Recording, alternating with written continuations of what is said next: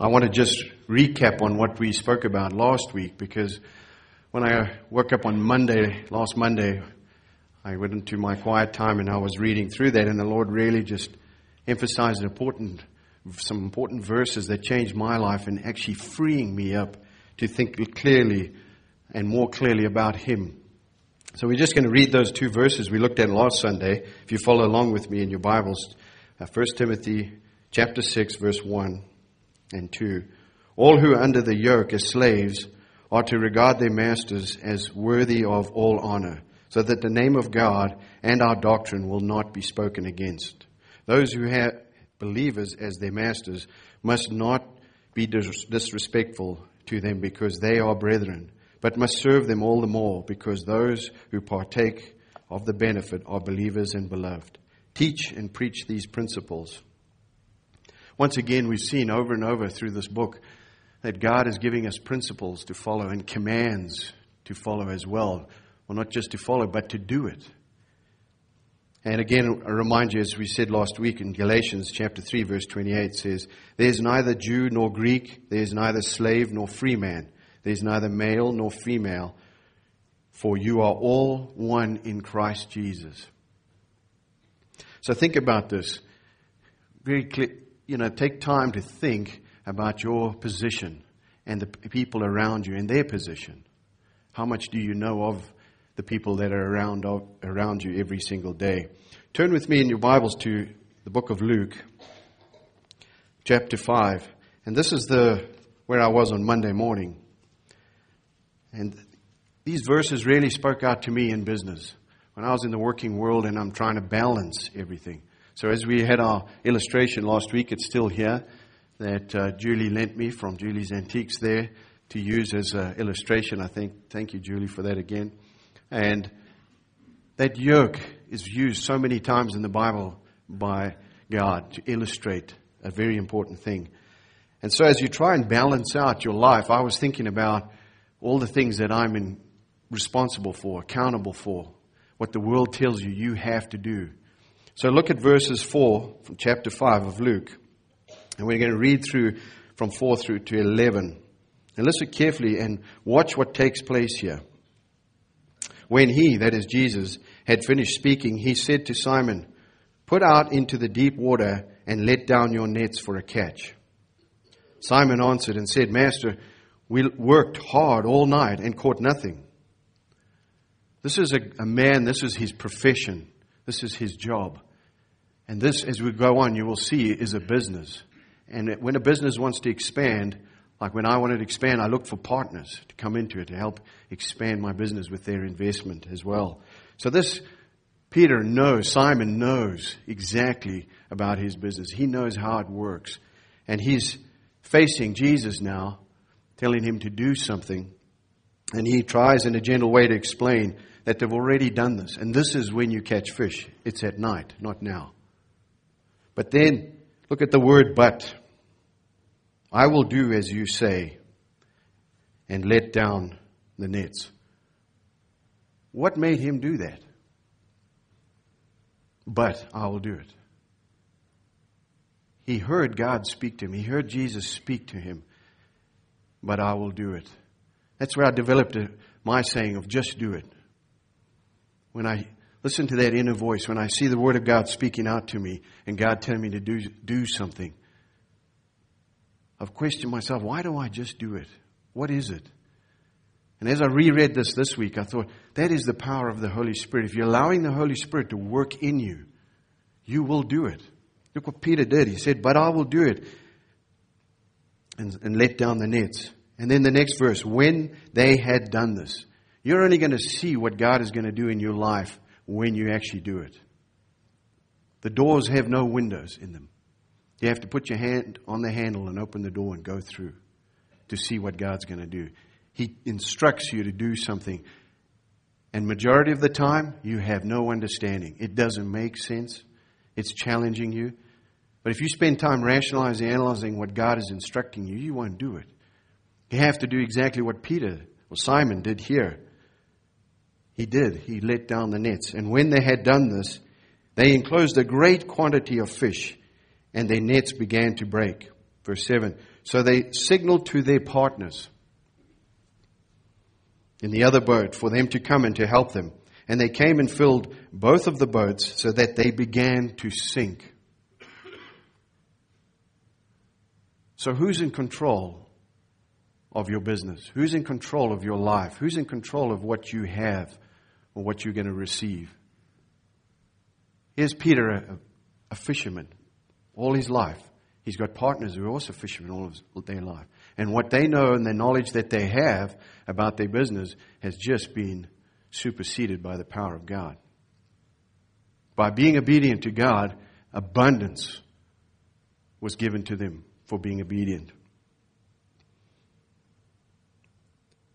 They enclosed a great quantity of fish, and their nets began to break, so that they signaled to their partners in the other boats for them to come and help, and they came and filled both of the boats, and they began to sink.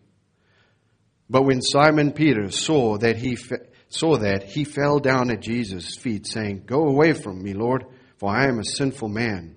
For amazement had seized him and all his companions because of the catch of fish which they had taken. And so also were James and John, son of Zebedee, who were partners with Simon.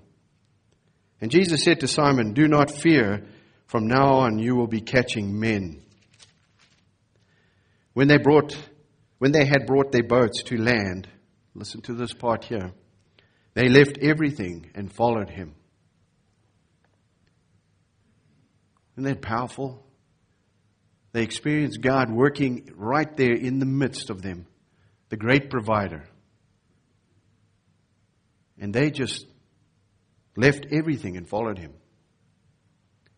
What does that say to you personally in your walk with God? What is God saying to you when you read something like this? Here's two men. Peter, Simon Peter is also married, by the way, so he has a family. And yet, what God did in the midst of them, the realization of his power and who's in control, changed these men's lives. And it became, and when I realized this many years ago in business, that I thought I made myself successful. I thought by my hard work and how I diligently focused on work and tried to better myself, and the reward was there because of my efforts. No, God gives me exactly what He wants to give me to use. And when I realized that God is the one in control, God is going to provide what I need and for what the people working for me are going to need as well. Because if I trust Him, my yoke was starting to get a little bit more balanced. I was totally unbalanced with my yoke. Could you change the slide there for me, please? I didn't. I haven't got the clicker with me. Thanks. So I want you to think about that. And as I read that on Monday, I thought I needed to bring this back into the importance.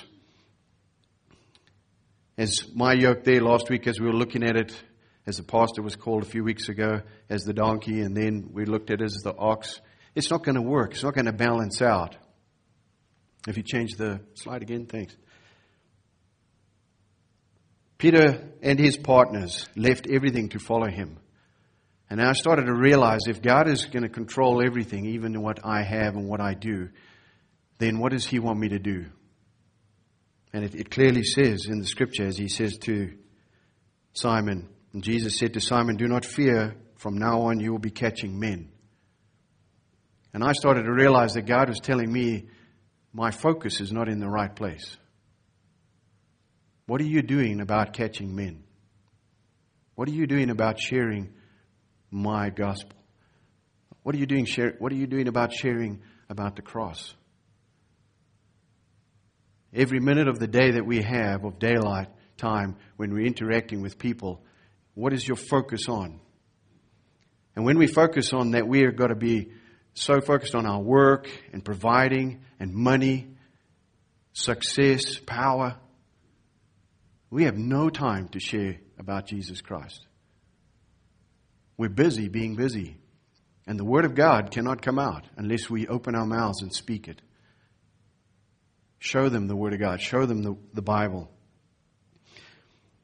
You may think yourself, sitting here, that you have made yourself successful. You studied hard. You've worked really hard at this, and it pays you back now. But you achieve what God allows you to.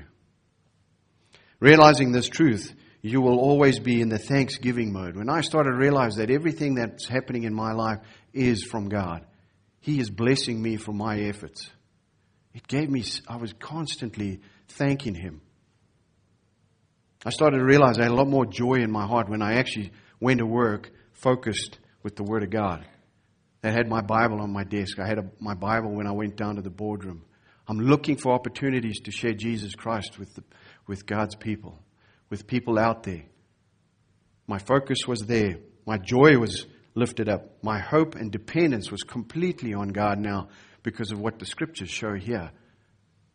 Look deep into that. Their nets were breaking. And when they loaded the boats, the boats were sinking. Is he not saying, I will, if you're obedient like Simon was, am I not going to just fill your boats? Because you will recognize this indescribable gift when you surrender to Christ. You put that yoke on with Him. You're walking directly side by side and you listen to what He's saying, like Simon did. He tried to give a little bit of rationalizing there in his thought with, Well, Master, we already fished last night. We didn't get anything because I didn't let you get anything. And then I, as Pastor Jake said there when he was praying, rejoice in the Lord always. That's what I have here. Rejoice in the Lord always. Again, I will say rejoice. Philippians chapter 4, verse 4. Cast your net there. Serve the Lord wholeheartedly. He will provide. And as the song today, trust Him. Believe in Him. When you're reading the Word of God daily, you are being led by God. He is preparing you to what you're going to face. He is telling you, put your boat out there. Now cast your net. Look around at who God is working with. Look for Zacchaeus up the tree. Jesus is walking in a multitude of people, and he looks up and sees this man up the tree. But going back a bit, what did Jesus do first? He was in prayer in the morning, asking God, What is the plan? What am I to look for? Look around and you will see this person who's calling out for you to speak to them, to share the gospel. This is totally foreign to leaders, as I said last week, to businessmen, to parents. Who is the provider? The husband? Yes. But he's got to be walking and trusting God. His heart has got to be serving God wholeheartedly. And the wives should realize that and be in prayer with him and also believing that that is the ultimate provider. What is God teaching you? He has called you for an indescribable journey with him.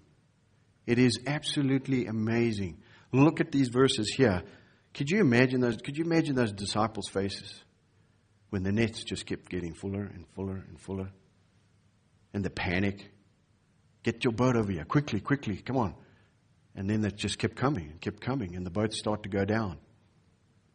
And, and Peter falls on his knees at the feet of Jesus says, Get away from me. I am such a sinner. I don't deserve that gift. This is indescribable. How do you put words to what you're reading there? So is your yoke balanced? Are you yoked with Jesus and following his lead and his teaching? The Bible is full of his teachings, his principles, his commands.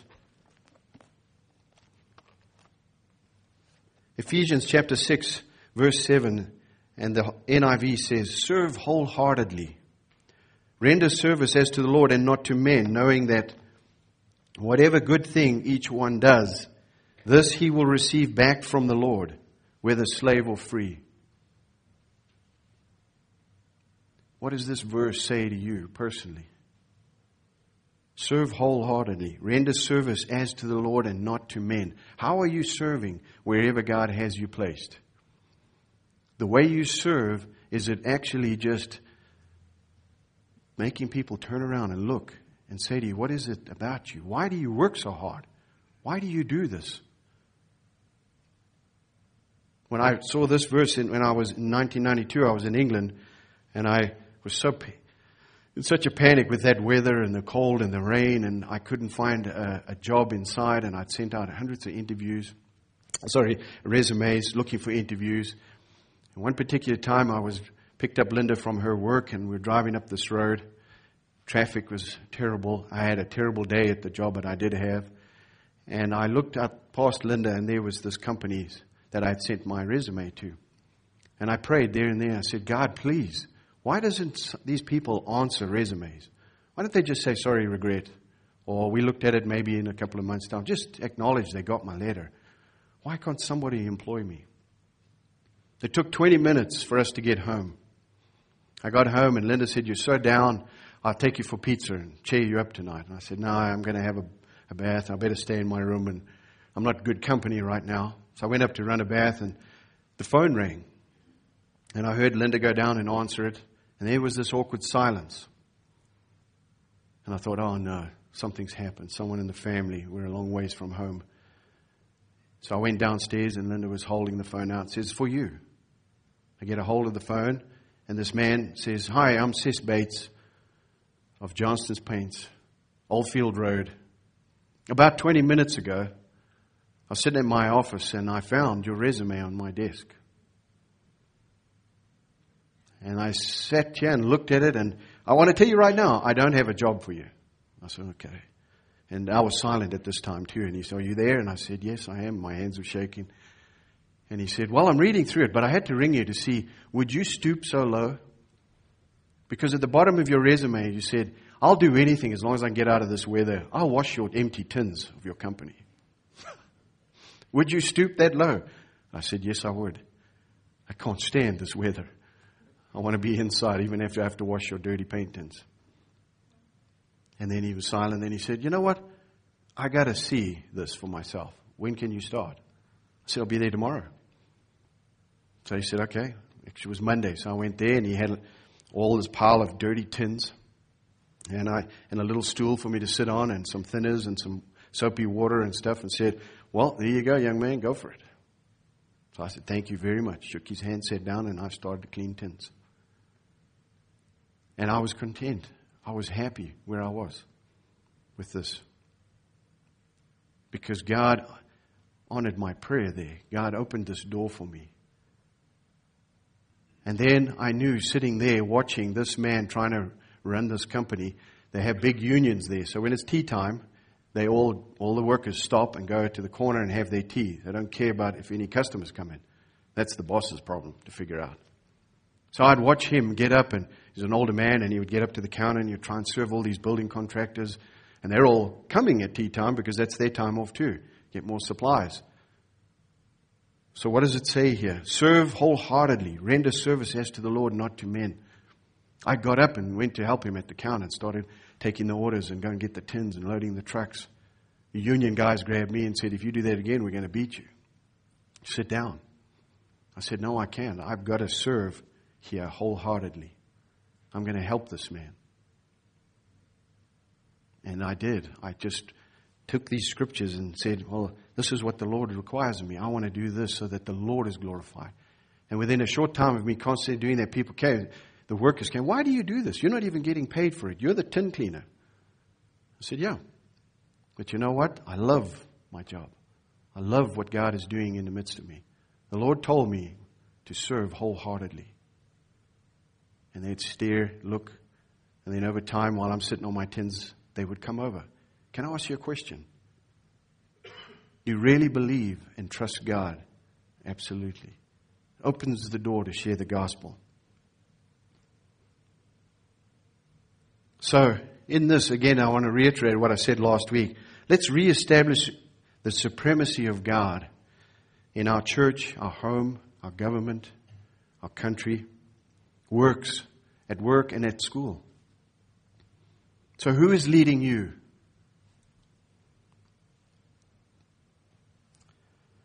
In Matthew chapter 11, verse 28 and 30, if you could pull that up there. Come to me, all who are weary and heavy laden, and I will give you rest. Take my yoke upon you and learn from me, for I am gentle and humble in heart, and you will find rest for your souls. For my yoke is easy and my burden is light. So, who is leading you?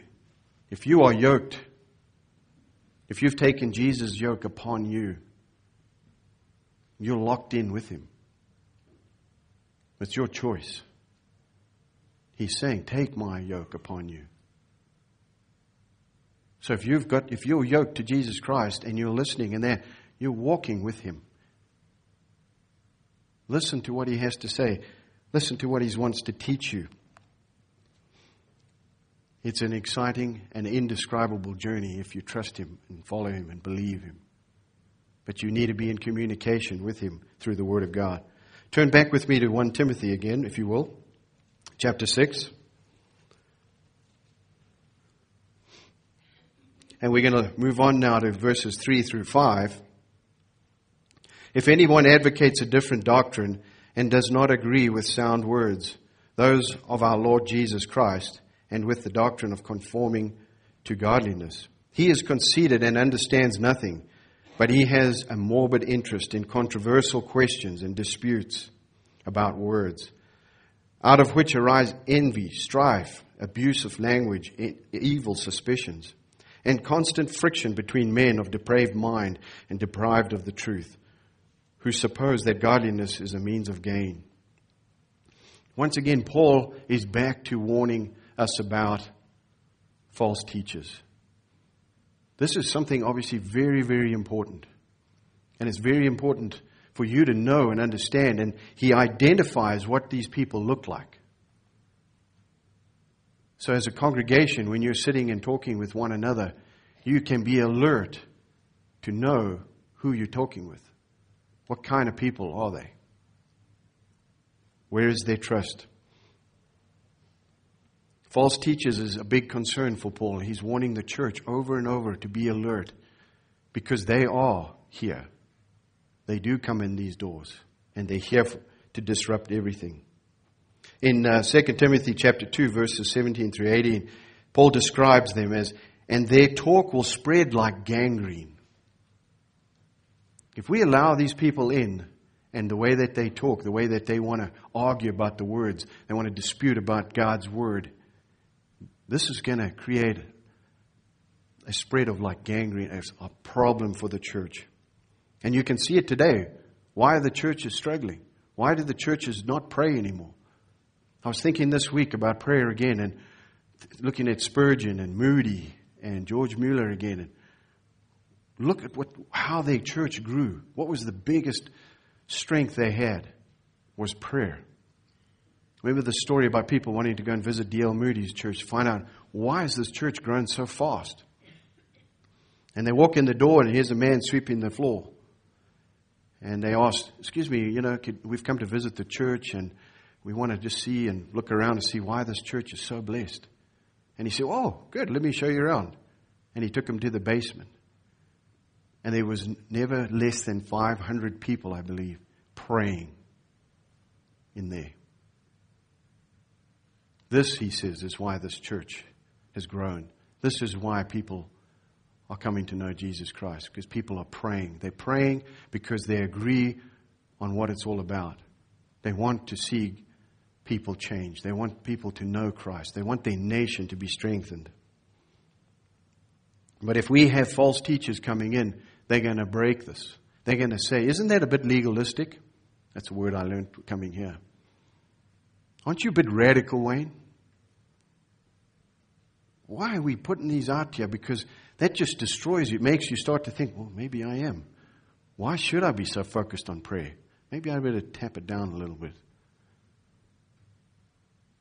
That's not healthy. It's not good.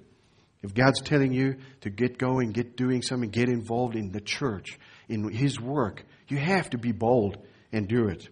Those that teach false doctrine teach differently from what the Word of God teaches. Those that do not agree with the sound, I put there, I also looked up and saw healthy. It's like a medical term. Words of instruction of our Lord Jesus Christ. They come and they will spread their gangrene around. They will start arguing with you. Those that do not consent to godly teaching that leads to godliness, they tend to lean toward a moral decline. Just look at the list that in just those three verses there. Conceited, understanding nothing, morbid interest in controversial questions, disputes about words. Have you been around people like that? They want to argue about the Bible. They want to question this. They want to question what's going on. We don't have all the answers of what God is doing. But they want to be arguing. They want to dispute the words. But then when you really get down to the bottom and you ask about their personal relationship with Jesus Christ, what is God doing in your life? Nothing. They bear no fruit. They share the gospel. They don't share the gospel. They have nothing to be thankful for. What are they thankful for? Like the card we have there, there's a time from now until Thanksgiving. It's a, something I've learned by coming to America. You're the only nation in the world that has a Thanksgiving Day, that they're thankful for what God has done. I get so excited when we came here, we got invited to people's homes for Thanksgiving. Whew, the food, wow, incredible abundance of food. And the excitement, the buzz. And I sit around the table and I'm really wanting to learn because I actually did some research on how you develop this Thanksgiving in America. So I'm expecting to see the Americans just elate me at their table. And yet, they didn't. I said, aren't we going to share what we're thankful for? What did God do in your life? What did He do last week? What did He do this year? Oh, yeah, pause. Ask someone else. Let me think about it. Are you serious? You can't just think about it. it. You should be so thankful, so bursting at the sea, because you can't pay God back. But you can share the gospel, which makes Him so happy. And He will fill your nets. He will fill your boats. I'm learning a lot from Sam. Wherever Sam, there he is, there but uh, farming. I got told yesterday I need to get out of here a little bit and learn some more. I asked him for some wheat to put on the board there. He said, "Wheat, Wayne, you need to get out of here a little bit, learn about some farming. I'll give you some corn, okay? But you've got to be so excited. So prepare yourself. Start thinking about why, what God has done this year in your life, and write it, put it on the board." Let people see God is alive. He's not dead. He's alive and working and active. We have six candles lit here because of what Jesus Christ did on the cross, what His Holy Spirit did through His saints. People came to receive Jesus Christ. I'm so excited. I have a young man here, Stephen Smiler, I call him. He's here visiting a church. Please make him welcome. He's one of our men that came to know and understand about Jesus Christ, the Savior. Thanks for coming, Steve. We love it. Oh. God is amazing. He is alive, active, and working, but are you alive or are you dead? Get on fire for, for the Lord. These other people then, when they start arguing with you and start having these morbid interests and controversial questions, disputing the words of God, all of a sudden it starts to build envy, strife, abusive language, evil suspicions about them, constant friction. You don't want to be around them, but you do want to identify them if they're in this church, if they're starting to do something, because we need to stop that. There it is. There's the list.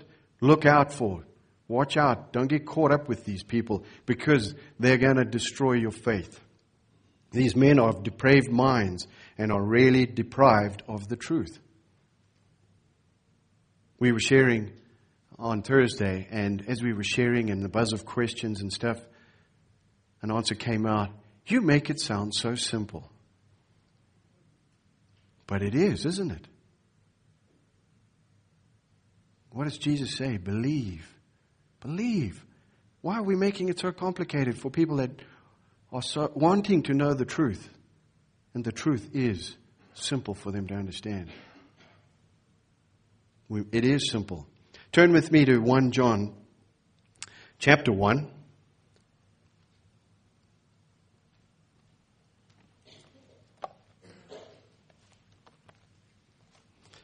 And we're going to look at verses 5 through 7. 1 John chapter 1, 5 through 7. Listen to this carefully. It says there, This is the message we have heard from him and announced to you, that God is light, and in him there is no darkness at all. If we say that we have fellowship with him and yet walk in darkness, we lie and do not practice the truth. But if we walk in the light as he himself is in the light, we have fellowship with one another. And look at this. And the blood of Jesus, his Son cleanses us from all sin. Do you know, remember the picture there with the song they had? Jesus crouched over and made me shiver when I saw that there, his back's all torn up. He shed his blood for you and I to be alive with him. His spirit abides in you. He wants you to be yoked to him, to walk with him. Let's go to chapter 2 in the same book. We're looking at verses 3 and 6. But this we know that we have come to know him if we keep his commandments. The one who says, I have come to know him, and does not keep his commandments, is a liar. And the truth is not in him. But whoever keeps his word in him, the love of God has truly been perfected. By this we know that we are in him. The one who says he abides in him ought himself to walk in the same manner as he, Jesus, walked. How is your walk with God? What are you claiming? Because if you're walking in the Spirit of God, in the truth, that anybody that comes near you, you're contagious. They want what you have. You have the best gift, the indescribable gift from God. Okay, we go back to Timothy again. We look at uh, verses 6 and 8.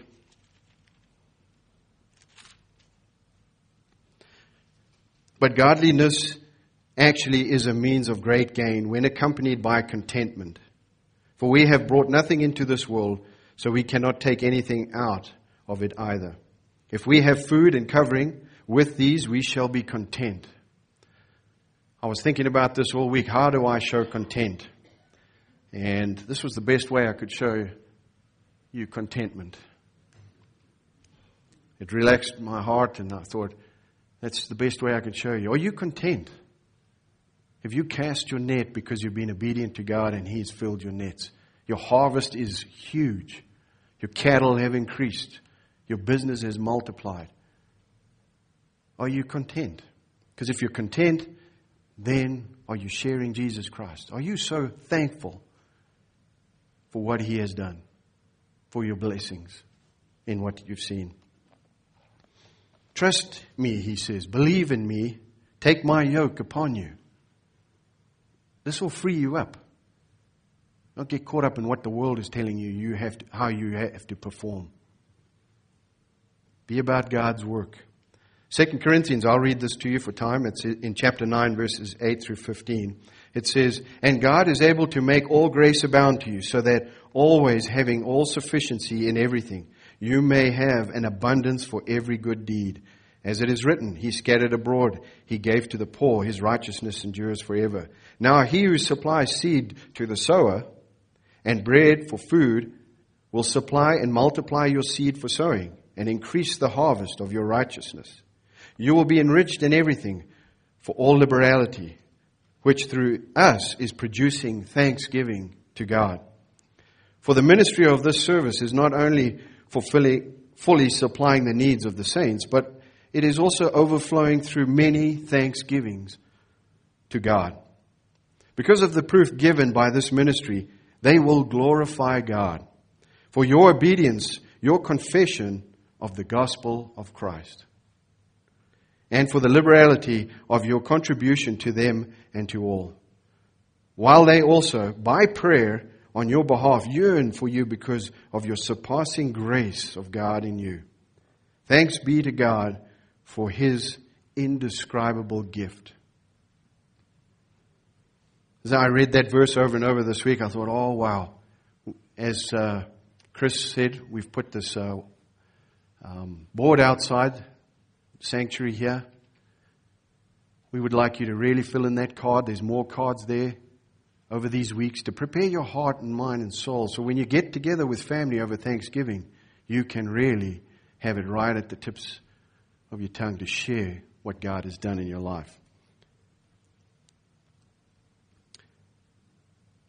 Share what the Lord has done, what He's doing. What is He doing right now and He hasn't finished? Are you still pulling in that net? He may have said, Cast your nets when you started farming here and there? Has He multiplied your herd? Did you get the rain you were asking for? Did you get the new job you were looking for? Have you found new friends?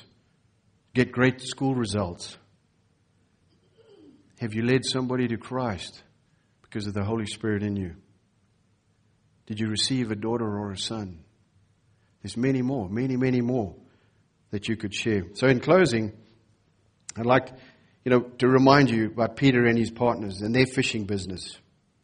It's through God's enabling that they were successful, that they were blessed, nothing to do with them. Verse 8 of 2 Corinthians says, And God is able to make all grace abound to you, so that always having all sufficiency in everything, you may have abundance for every good work. So I'd like to give you a challenge this morning. From now until Thanksgiving, and, and if you want to continue it afterwards, even better. Why don't you look around your community? Look around at your neighbors. And how can you share your blessings? How can you share the abundance that God has given you in your community? Reach out to a family, a couple. What can you do to show God's grace, to show mercy, to give? Share your harvest. Show God's grace in the weeks to come, leading to Thanksgiving. Proverbs 19:17 says, "One who is gracious to a poor man leads to the Lord." lends to the Lord, sorry, and he will repay him for his good deed. We're not after God's repaying us for what we did for someone else, but look at those words there. Linda read a, a, devotion to me here. I want to just quickly share with you. I don't know who this man is, but it says Anthony DeMello saw a starving child shivering in the cold. Angrily, lifted up his eyes to heaven and said, God, why don't you do something? God answered, I did. I made you. And you. We're here because Christ's alive in us. Let's get out there and do good. Let's share the ministry. So I'd like to just finish with John chapter 15, verses 13 and 17. Greater love has no one than this, that one lay down his life for his friends friends. You are my friends if you do what I command you. Are you doing what He's commanding you when you're reading through the Word of God on your journey? No longer do I call you slaves, for the slaves do not know what his master is doing, but I have called you friends. For all things that I have heard from my Father, I have made known to you. It's in here how to live your life.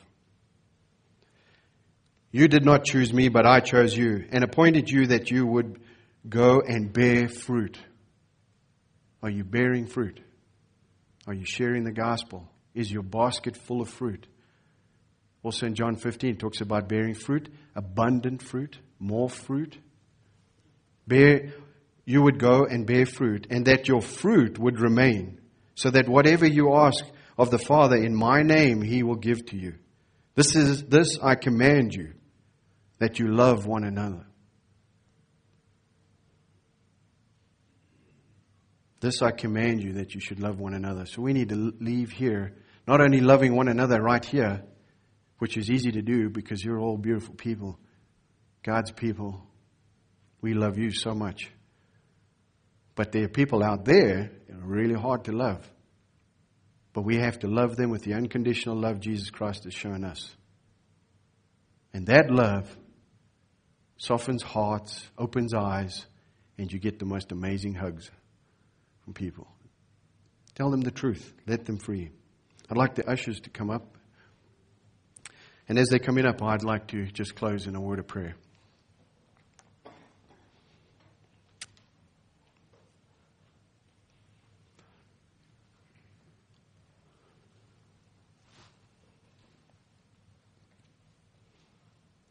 There's, uh, I wanted to play you a song, but maybe next Sunday I can.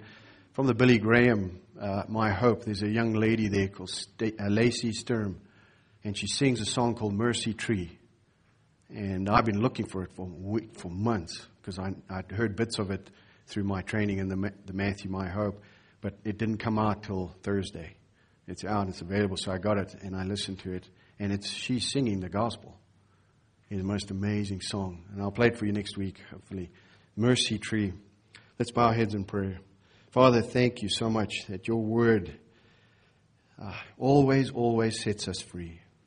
If we would read it, listen, you make us understand, you give us the wisdom to grow with it. Lord, help us all to be yoked to you, to listen to you as Simon did. Father, we ask that uh, through your blessings, that we would be able to be looking around at our neighbors and our friends, uh, strangers, and be led by your Spirit to share the blessings that you have given us, the abundance that we have, to help those, and to give it with a heart of joy because of what you have done in our lives. But also prepare us, Lord, as we give it, that we're ready to give the reason for the hope that we have, which is our testimony. And to be ready to share the gospel of Jesus Christ, what your Son did on the cross, because through this they will be saved. So, Lord, we thank you. We thank you for the work that you have done in this nation over these three or four days with the My Hope. We pray this doesn't just stop. We pray it continues for week after week, that we can keep inviting friends and family in our homes, that they would come to knowing the truth about Jesus Christ. Lord, right now we thank you for this opportunity. We, uh, as we collect our tithes and offerings, we pray the blessing upon them, that we would be directed by your Spirit to use them wisely and correctly and we may glorify your name as we do that. And we keep the church alive until you come again. And thank you, Jesus, for your word and truth. In your holy name we pray. Amen.